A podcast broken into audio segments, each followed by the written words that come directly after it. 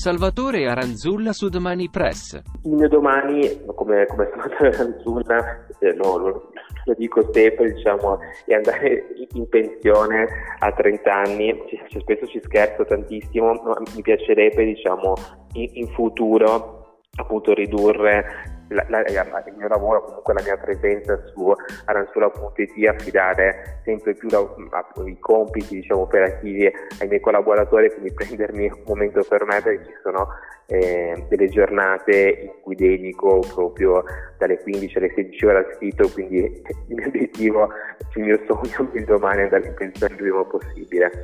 A proposito proprio di digitale, eh, diciamo soprattutto per i più giovani, adesso c'è un po' questa questa dicotomia, questa divisione tra chi si reputa tecno-ottimista, cioè vede nel digitale anche un futuro lavorativo, e chi invece è tecno-pessimista, cioè dice sostanzialmente che eh, proprio oh, per il digitale i posti di lavoro sono, molti posti di lavoro sono a rischio. Tu come, come ti definisci?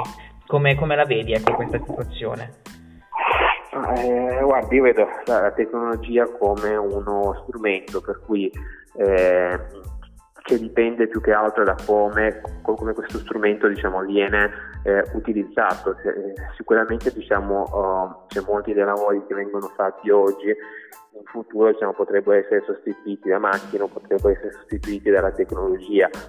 Eh, è una situazione di cui bisogna prendere atto che cioè direi è, è, è, quasi appunto inevitabile. Sta a noi capire come possiamo diciamo, affrontare questo eh, praticamente argomento, come noi reagiamo sostanzialmente alla tecnologia, ma anche in ambito editoriale, cioè trattare a un sito come, come Aranzuola.it vive appunto di pubblicità, anche nel corso della pubblicità di questi anni appunto eh, sulla pubblicità ci sono state tantissime tantissime praticamente innovazioni e siamo stati costretti eh, appunto a, a reinventarci di continuo.